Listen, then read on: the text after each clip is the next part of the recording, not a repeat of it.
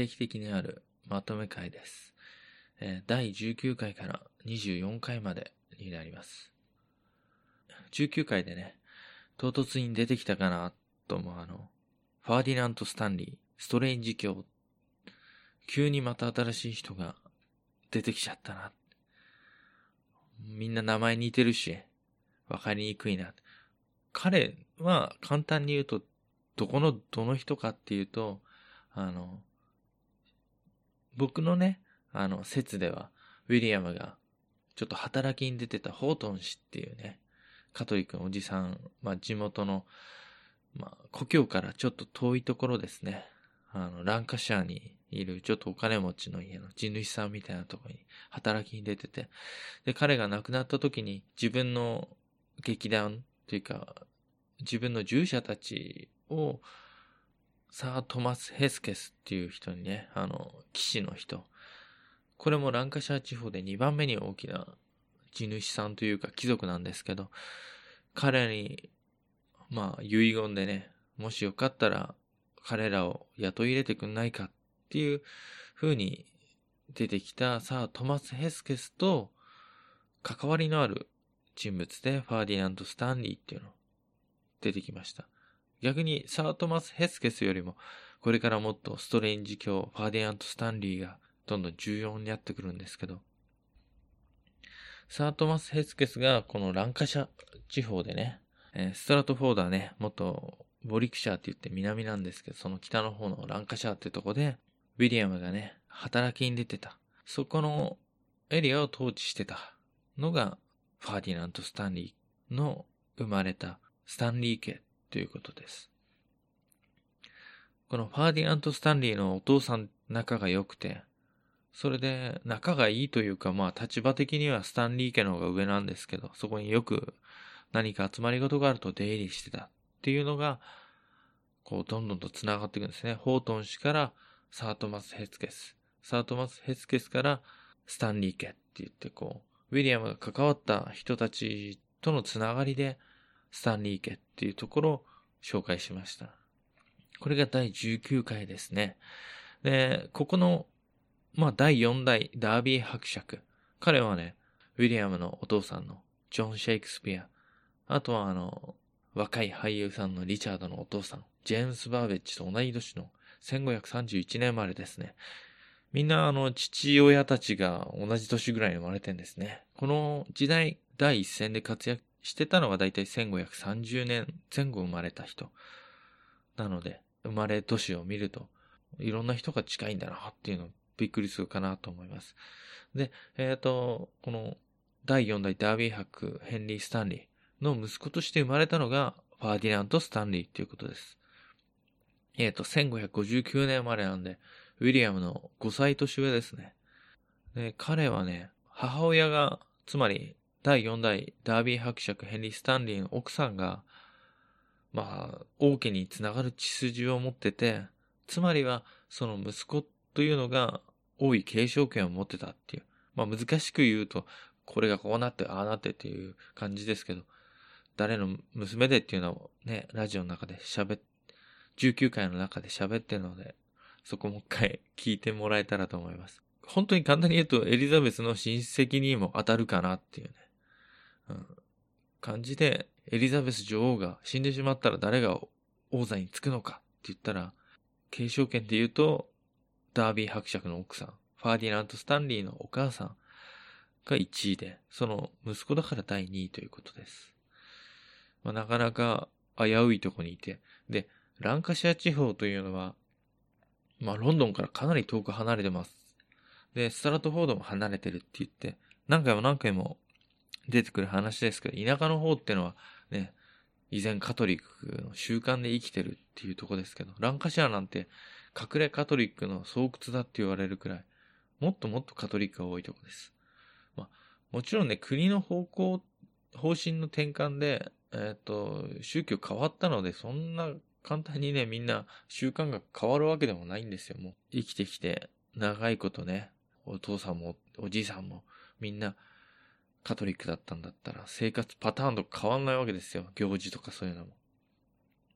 まね、あの、なぜ国の宗教が変わっちゃったかっていうのは、前にも説明しましたけど、また簡単にね、ここのところの話はすると、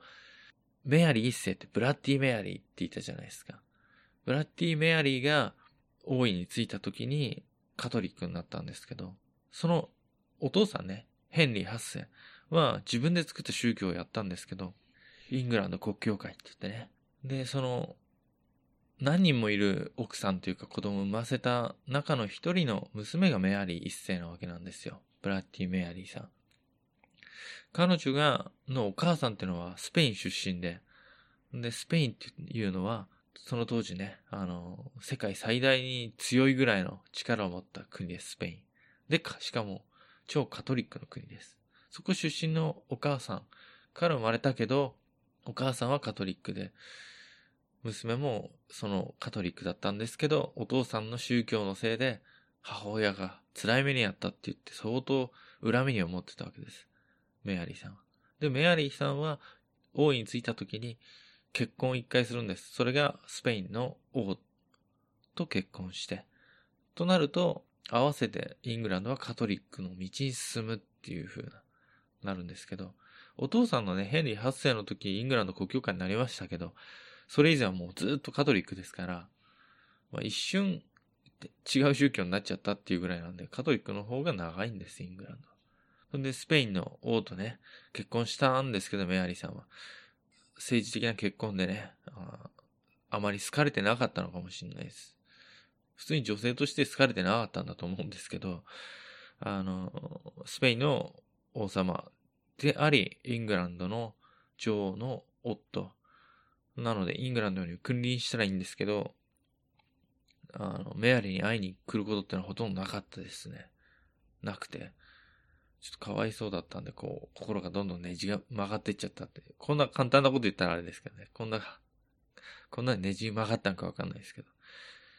母親を弾圧したプロテスタントを憎んでたから、プロテスタントを殺しまくってブラッディ・メアリーって呼ばれちゃって、まあ彼女が亡くなって、妹のエリザベスが女王になった時に、国は危機感を抱くわけですね。あの、このままカトリックに乗っ取られてしまう。まあそれに対抗するために、まあ父親の作ったイングランド国教会、まあプロテスタントの方ですね。あの、プロテスタントの方に数えられる方の宗教にこう方向転換して、まあ宗教的にも政治的にもこう、スペインと同化しないで対立するという道を選んだからこういうことになっちゃったんですよね、エリザベスの時に。まあ地方は面々とカトリックで生きてきてるんで。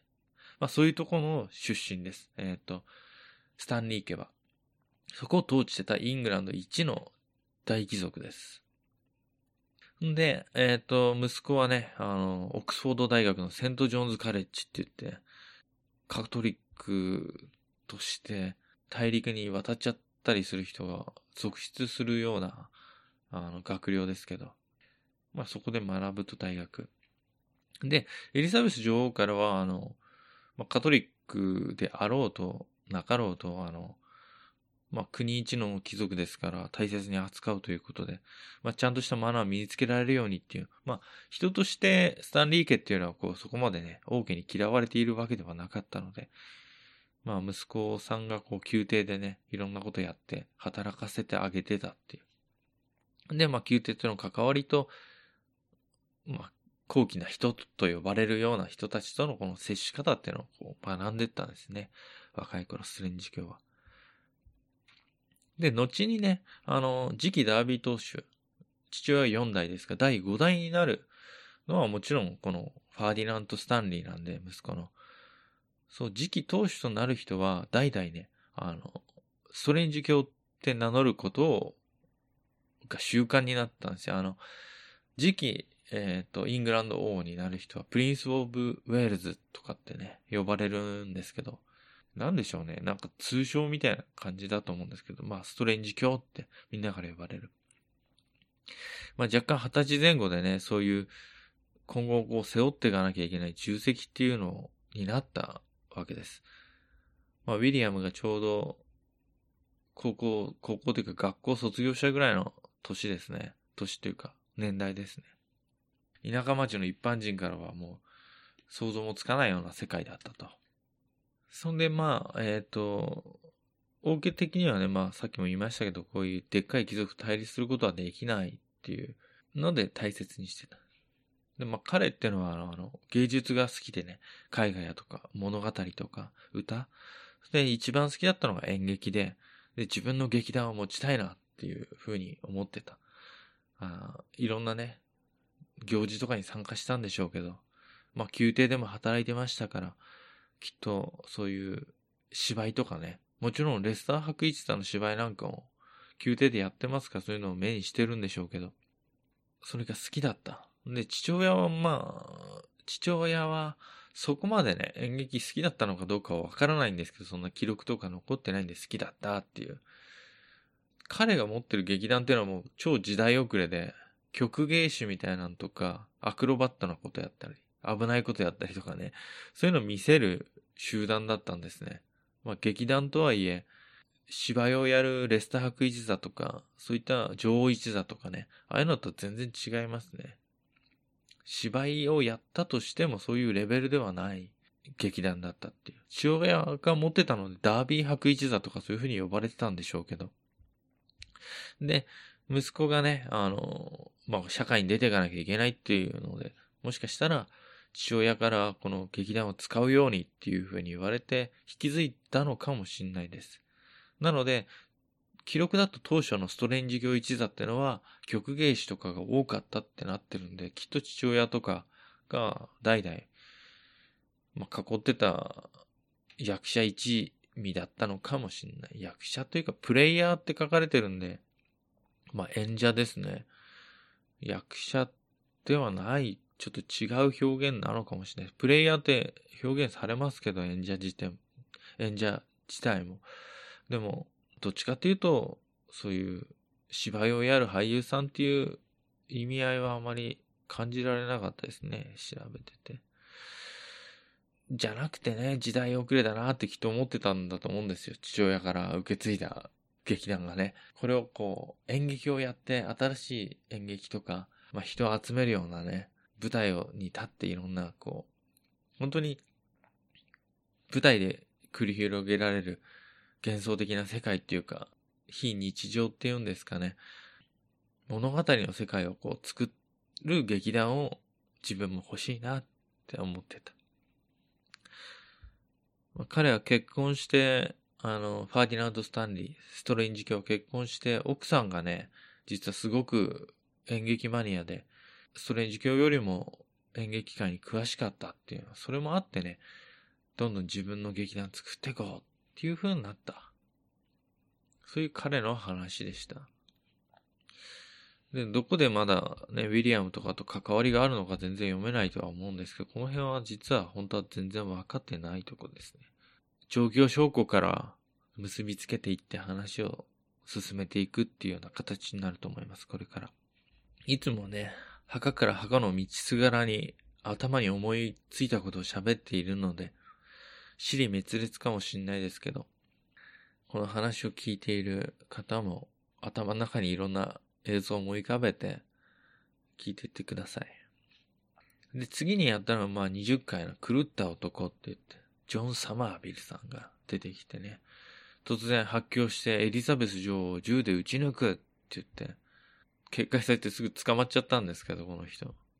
彼が捕まったせいで、あの、彼の奥さんっていうのがまあ、アーデン家から出た人で、それのつながりでね、ジョン・シェイクスピアの奥さん、つまりウィリアム・シェイクスピアのお母さん、メアリー・アーデンの親戚の人がね、一緒に捕まっちゃうんですよね。カトリックの陰謀をしてたんじゃないかっていうことで。結果二人とも、二人ともというか捕まって、一人、あの、ジョン・サマービル発狂して捕まってしまった人は首吊り自殺して、まあ、自殺なんだか、いじめられて首絞められて殺されたんだかわかんないですけど、首をつった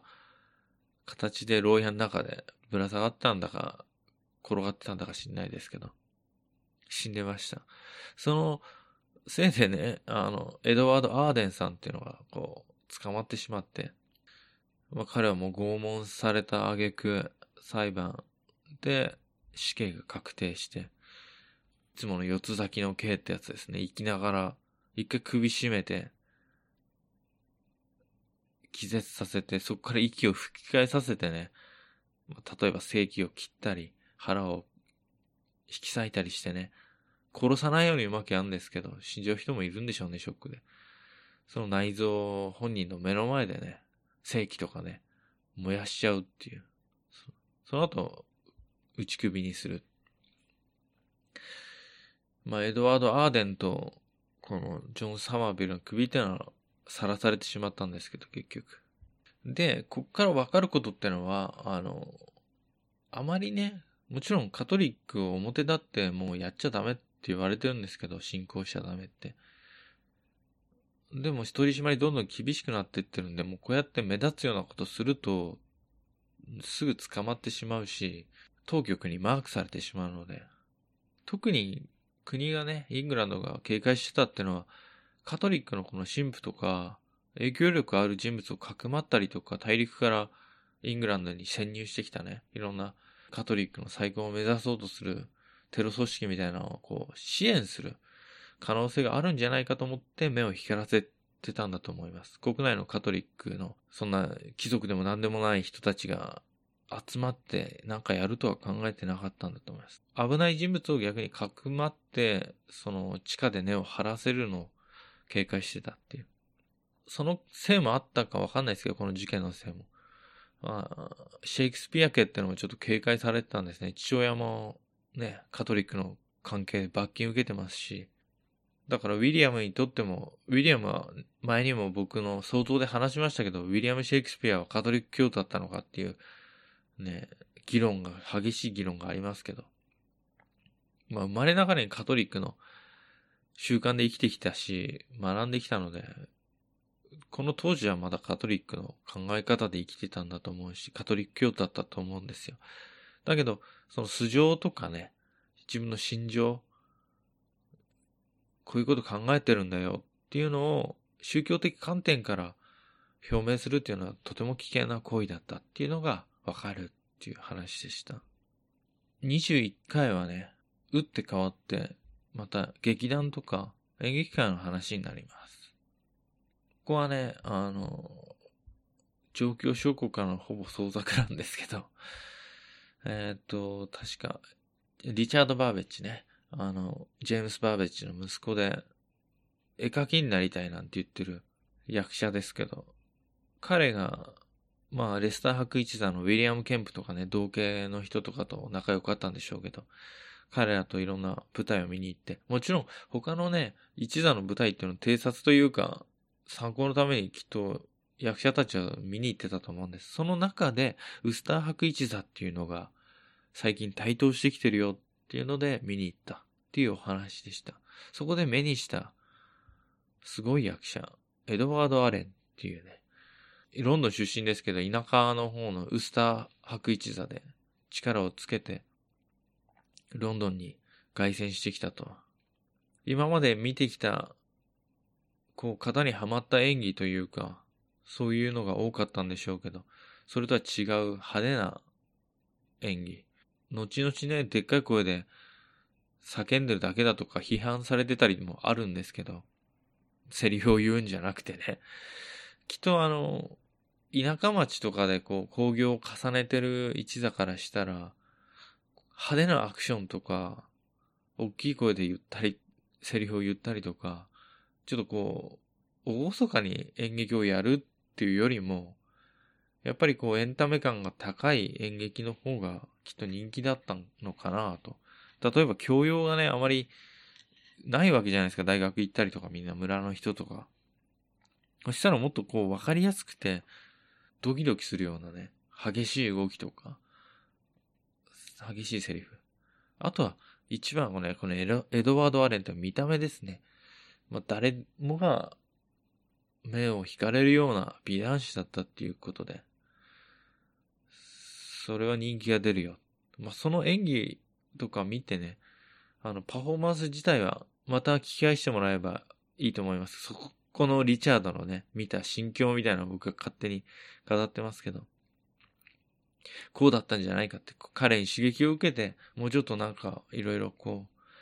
自分も演劇への興味っていうのが湧いてきたんじゃないか。まあ、この頃からリチャードのね、演劇界へののめり込み方が変わっていくので、きっと、この辺に何か変化があったのかなと思います。っていう話でした。エドワード・アレン。はい。次は、ちょっとウィリアムのとこの話っていうのをね、あの、双子が生まれたっていう話、1585年の、えっと、2月か、双子が生まれた。これ、あの、近所のね、パン屋さんのセドラ夫妻からの名前もらって、ハムネットとジューディス。両方ね、なんか何か聞いたことあるんじゃないかって名前ですけど。ハムネットとジューディスっていう双子を授かったんですね、ウィリアムは。その次の年ですね、あの、父親が失職してしまうっていう。なかなか町の議会に姿を現さなくなったのか、現せなくなったのかわかんないですけど、まあいろんなことが原因、借金、いろんな監視の上、仕事、キャリア転落して、町の町議会、あ町の参事会員として職を解かれてしまうっていう。で、この騎士道精神の話がメインだったんですけど、これ、冒頭に確かウィリアムが話したんですけど、このレスター伯ロバート・ダドリーと彼についてったフィリップ・シドニーっていう騎士ね、それの話でした。で、フィリップ・シドニーの話をしたくて、彼の墓をちょっと掘り返したんですけど、これ、この当時ね、ネーデルラントって言ったオランダの方ですね。オランダってのはなかったですから、その辺の方で、いろいろこう、スペインの統治があったんですけど、それに反旗を翻すようなね、人たちっていうのもいたんですよ。その地元の人たちが。それを協力する。スペインというのがカトリック側ですから。それを協力するということは、カトリックと対立する、スペインと対立するということで。まあ、敵の敵は味方ですから、ネーデルラント側からエリザベス女王に助けてっていう要請があって、じゃあちょっと力を貸しましょうっていうので、レスター博が筆頭となって、えっ、ー、と、派遣されたネーデルラントに渡ったんですね。その時についてったのがフィリップ・シドニーって人です。で、レスター博っていうのはあの、フィリップ・シドニーのおじ、おじさんになるという。で、宮廷でも進化の一人。で、結婚した時にね、ナイトの称号をもらった。で、これ、フィリップ・シドニーの話とウォルシンガムの話って実はね、すごくフランシス・ウォルシンガムね、スパイマスター。彼の話っていうのは繋がるところが多くて、またいつかね、ウィリアムの話が終わった後に、フランシス・ウォルシンガムの墓をもう一度掘り返そうと思ってるんで、その時にね、ずっと関わりのある人なんですよ。まあ、この結婚した相手がね、フィリップ・シドニーと、あフランシス・ウォルシンガムの再婚相手の一人娘、フランセスっていう、まあ、可愛い一人娘なんでしょうけど、彼の娘と結婚した。で、フランシス・ウォルシンガムってどんな人かなってスパイマスターで怖そうなイメージですけど、僕が主にこの当時イングランド国内で一二を争う仕事に忠実な人で、優秀な人だったんですね。自分の、なんていうんだ、カトリックが憎いとか、あいつが嫌だとか、そういう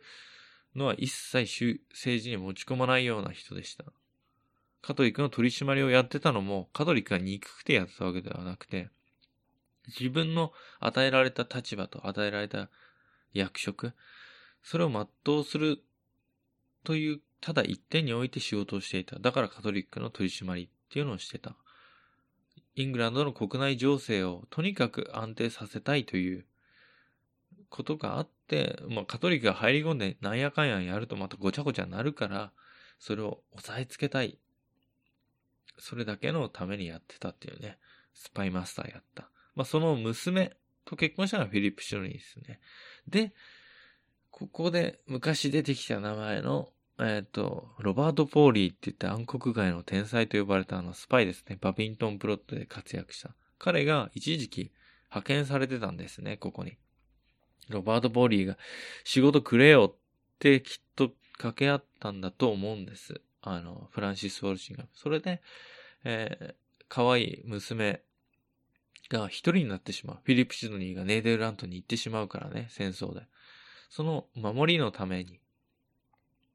ロバート・ポーリーを派遣して従者としていたんですね。だからフィリップ・シドニーの従者というか、奥さんの付き添い人見ていく。奥さんのボディーガード。で、ロバート・ポーリーが派遣されてたっていう方で、きっと情報をこう交換したりするのもやりやすい位置に置きたかったっていうフランシス・ウォルシンガムの考えではあるとは思うんですけど。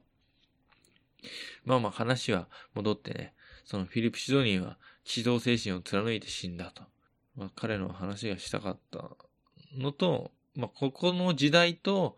過去に話した赤暴き、スパイ合戦のね、あの、パビントンプロットの時の話と時代をこうつなげるためにこう話したんですけど、フィリップ・シドニーが死んじゃってね、死体がこう、イングランドに帰ってくるわけですよ。その国葬まで何ヶ月か空いてしまうんですけど、あの、スコットランド女王のメアリー・スチュアートの処刑の近くでね、行って、彼女の処刑っていうのをこう紛らわすために、こう人の目をね、紛らわすためにすごい派手な国葬をやったっていう、これぐらいの時代の話です。レスター博とかはネーデルラントで戦ってた時に、国内ではバビントンプロットっていうのが起きてた。そういう情勢、ウィリアムの話が全然出てこないっていう。これ時代をつなげる墓暴きでした。で、23回はこれ何だったっけ？あ、これはね、あの、ウィリアムの知り合いの人とかが処刑されてしまったよっていう時の話ですね。あとはその、レスター博がネーデルランド出兵して、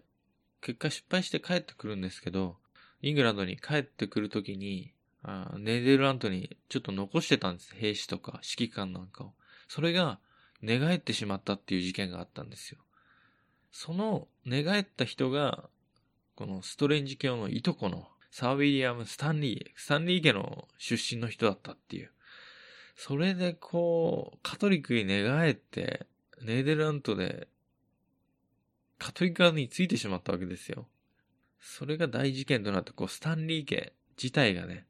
監視の目がもっと厳しくなるわけです。で、ストレンジ教はもう、頭を悩ませますよね。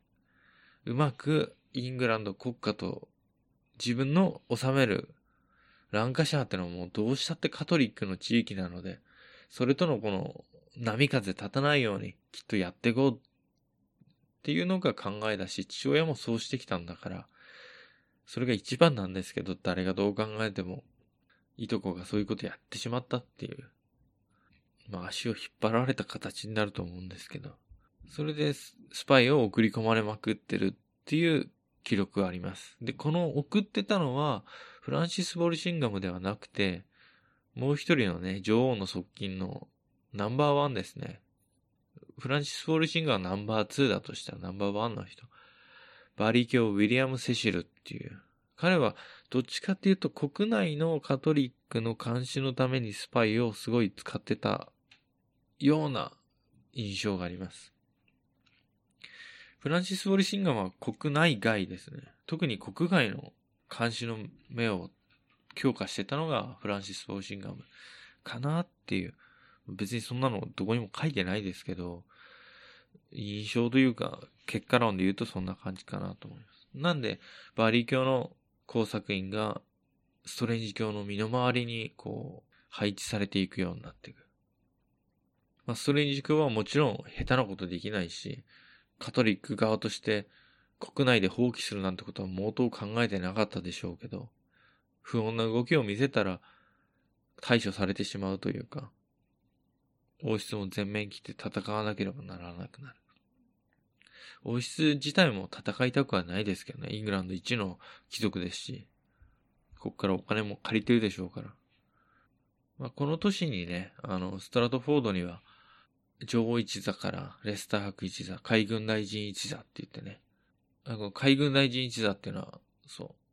う、エドワード・アレンの時話しましたけど、ウスター博一座からエドワード・アレンが抜けてね、海軍大臣一座を引っ張る存在となっていたんです。まあ、それも来た。やっぱり地方巡業ってのは毎年欠かせないみたいですね。ロンドンのね、街の中で、ロンドン市と王室ってまたこの政治の、なんていうんですか、行政機関が別になってて、ロンドン市的にはあんまり劇場で病気が流行ったり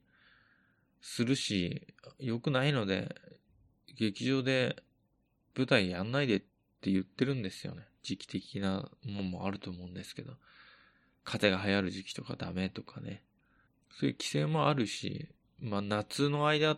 は地方巡業するっていうのが慣例だったんでしょう。地方巡業して、いろんなとこ回ってました。田舎町ね、いろんな、ウォリクシャーだけじゃなくてランカシャもそうですし、いろんなところ、ウスターシャーとかね、いろんなとこありますけど、地方の街ってあんまり娯楽ないですし、テレビがあったわけでも、何があったわけでもないですから。もちろん本を読んだとかそういうこと本を読めないですからね、一般の人は。娯楽がないとこにこう来るのは楽しみだったんじゃないですかね。そう。で、娯楽といえば、地方の街とか日本もそうかもしれないですけど、祭りとかね、お祭りっていうのは人々の楽しみだったかなと思います。あの、ウィリアムも、もちろん祭り毎年いろいろあって、で、後々のね、作品にいろんな祭りの様子とかっていうの出てきますけど、きっと、毎年毎年やってた祭りの様子なんでしょうね、そこは。リアルな。例えばあの5月ぐらいにある5月祭り、5月祭っていうのかな？あと夏至祭り。あとは秋葉収穫祭とかジュニア。あと新年の祭りとか。たびたび地方では祭りありますから、それも一つの楽しみの一つだったのかな。例えば5月祭り、5月祭ってのは、あの、季節のまあ楽しみですからね、三座しっていうのをこの、野山に入ってこう取ってくるんですよ。それをこう飾り付けるんでね。そういう森の中に入って楽しむっていうのもあったのかな。あと5月祭であの、メイポールって言って、5月柱と書くんですけど、日本語だと。それをこう高い柱みたいなのを立てて、その、そこら辺をこう飾ってね、その周りをみんなで踊るっていう。なん、なんでしょうね。あの、キャンプファイヤーの前、周りで踊るみたいな感じなんですかね。まあ、そう、そういう祭り、楽しいんでしょうね。メイポールっていうのは、なんて言うんですかね。高い柱ですから、のっぽとか、背が高い人を言う代名詞みたいな風にもなってたらしいですけどね。またね、女王一座でも、その、いざこざ起きちゃったりとか、そういう事件もありましたね。役者同士が今度は喧嘩して、カウンターで殺されてしまうっていうのもありましたけど。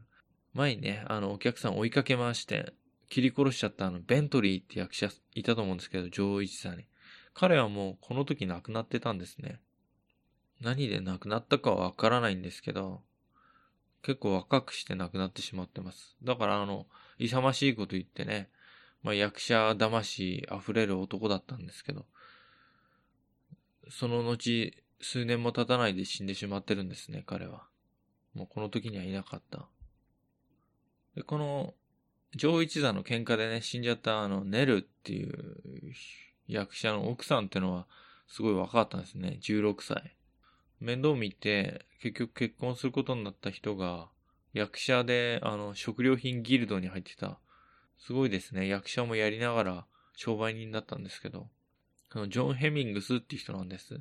彼の名前は覚えておくといいかもしれないです。ジョン・ヘミングス。今でも残ってる名前の人です。なぜ残ってるかはいつかわかるかもしれないです。で、レスター博一座地方巡業の際に、あの、スタンリー家のね、レイサム城、何個かスタンリー家でかい建物持ってますけど、そのレイサム城で祝宴あって、そこで訪れてるっていう記録があります。となれば、スタンリー家のレイサム城に来てる。もちろんストレンジ教をはじめとしていろんな貴族集まってるんですけど、そこにね、サートマス・ヘスケスって言って、ホートン氏から役者たちを受け継いだ人も来てるはず。そこで、ストレンジ教にレスター博一座、サートマス・ヘスケスの持つ役者たち、彼らが交わった。接点があったんですね。きっとあの、ストレンジ教もね、自分のプレイヤーたち使って出し物したんでしょうけど、レスター博一座みたいな舞台はできなくて、相当羨ましがってね、うちの一座に来てよなんて、スカウトしたかもしんないですね。で、この年に流行ったのが、えっ、ー、と、スペインの悲劇っていう、トマス・キッドっていう詩人が書いた、これ詩人って言ってますけど、劇作家っていう言葉ないので、詩人ってこれからも言っていくと思います。舞台の台本書く人ですね。劇作家っていう職業はないので、詩人が、まあ舞台の詩も書いてたっていうことです。まあトマス・キッドの書いたね、この人はスペイン語の翻訳とかいろいろやってた人なんですけど、スペインの悲劇っていう、まあ、新しいジャンルを切り開いたんです、彼。今までの、なんて言うんでしょう、こう、教訓を与えるようなね、劇っていうのはあるんですよ。例えば、あの、レスター博が、レスター博一座が若い頃ですね、ジェームス・バーベッジが若い頃、レスター博一座を率いるようになった頃に、レスター博ロバート・ドリーのお祭りあったじゃないですか。お祭り祝宴。そこにすごい演劇を見せたって言って、周りの人も見に来たっていう話したと思うんですけど、そこでやった劇ってのも、まあ、道徳劇とか、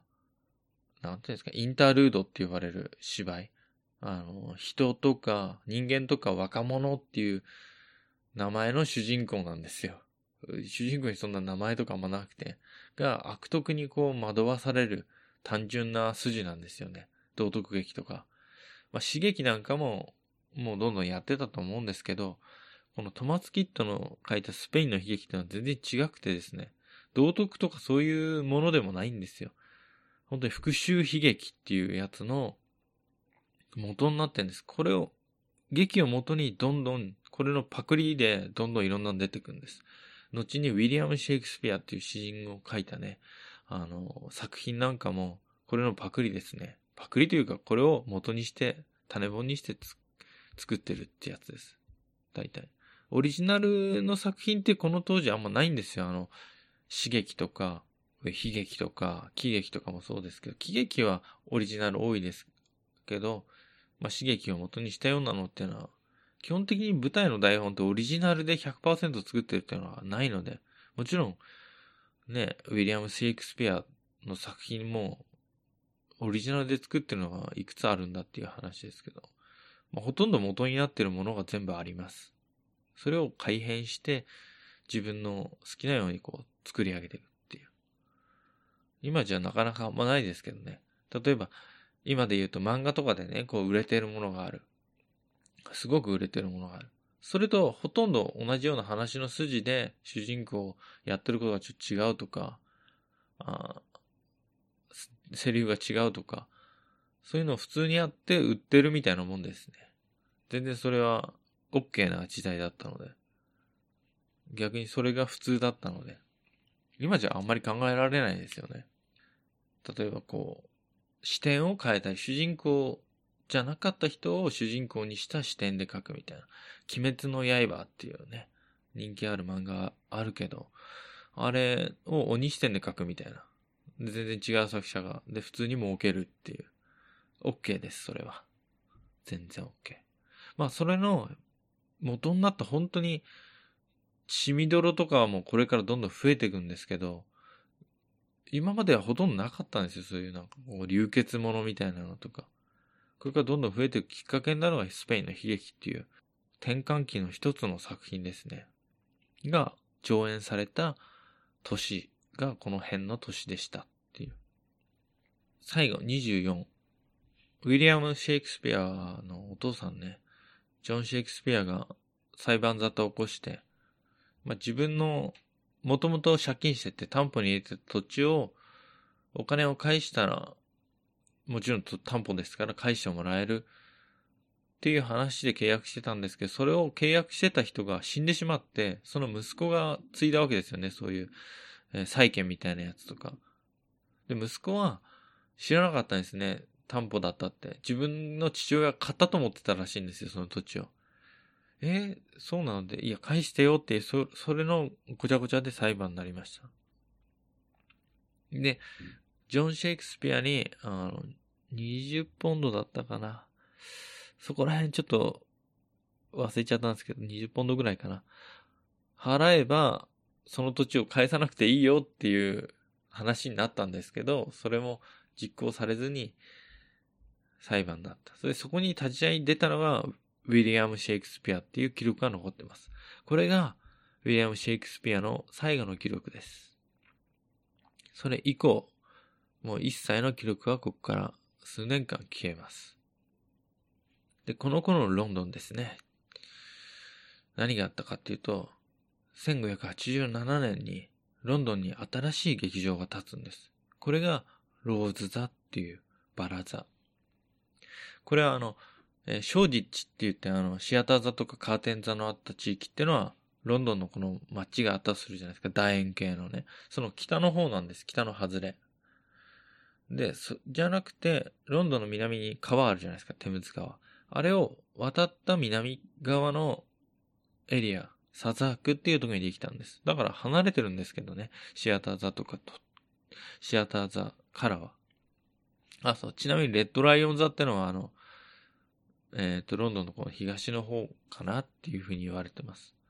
この南の地域川だった。そこに劇場なかったのでそこに建てたのが、フィリップ・ヘンズローっていうビジネスマン、若いビジネスマン。で、劇場のサイズで言うとシアター座の3分の2ぐらいだったっていう。そこまで大きくないんですけど、舞台を狭めれば観客いっぱい入れられるし、とか、平面の舞台じゃなくて、こうバルコニーみたいなところからもこう演じられる、そういったようなちょっと立体的な舞台だったみたいです。これを作って最初はいろいろ貸し出してやってたんだけど、そこを例えば本拠地にするような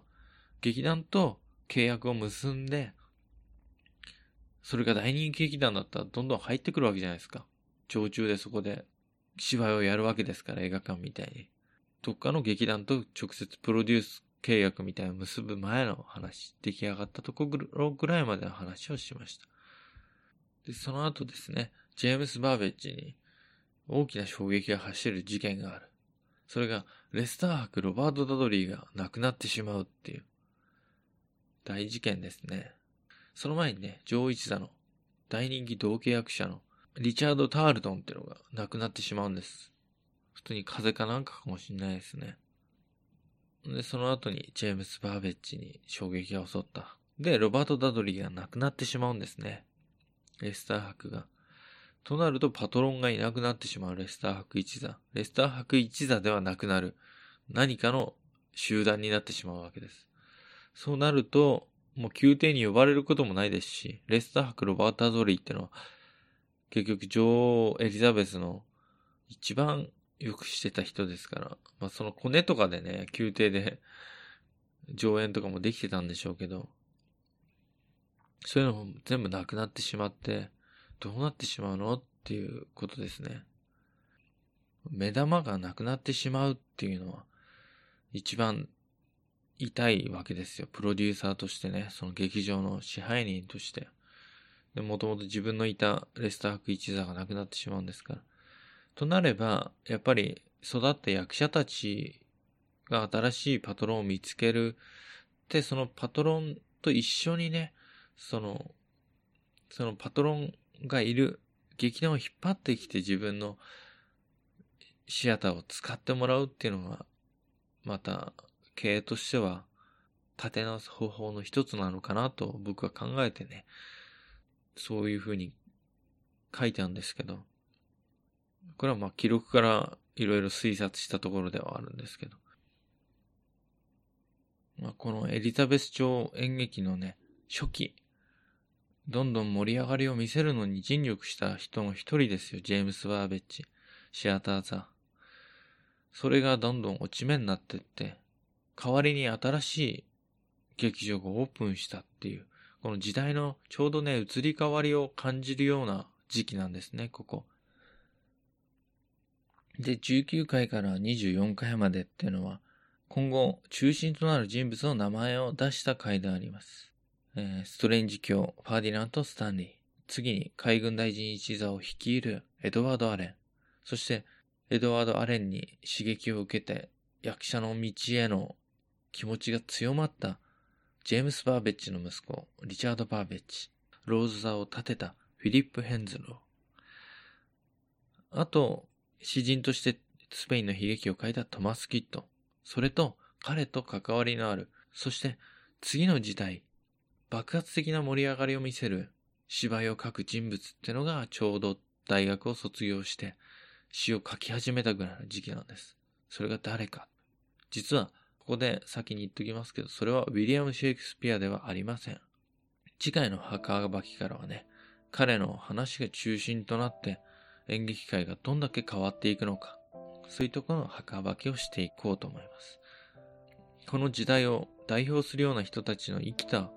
影で、ウィリアム・シェイクスピアっていうのはどうやって生きてきたのか、どうやって名を上げていったのか、実は全然分かってない。でも、墓暴きの最初に言いましたけど、他の人たちの墓を暴けば、彼の姿が少し浮き上がってくるのではないか。また、次の墓へ行く道のりが長かったですけど、久しぶりの道しるべ会どうだったでしょうか。それではまた、さようなら。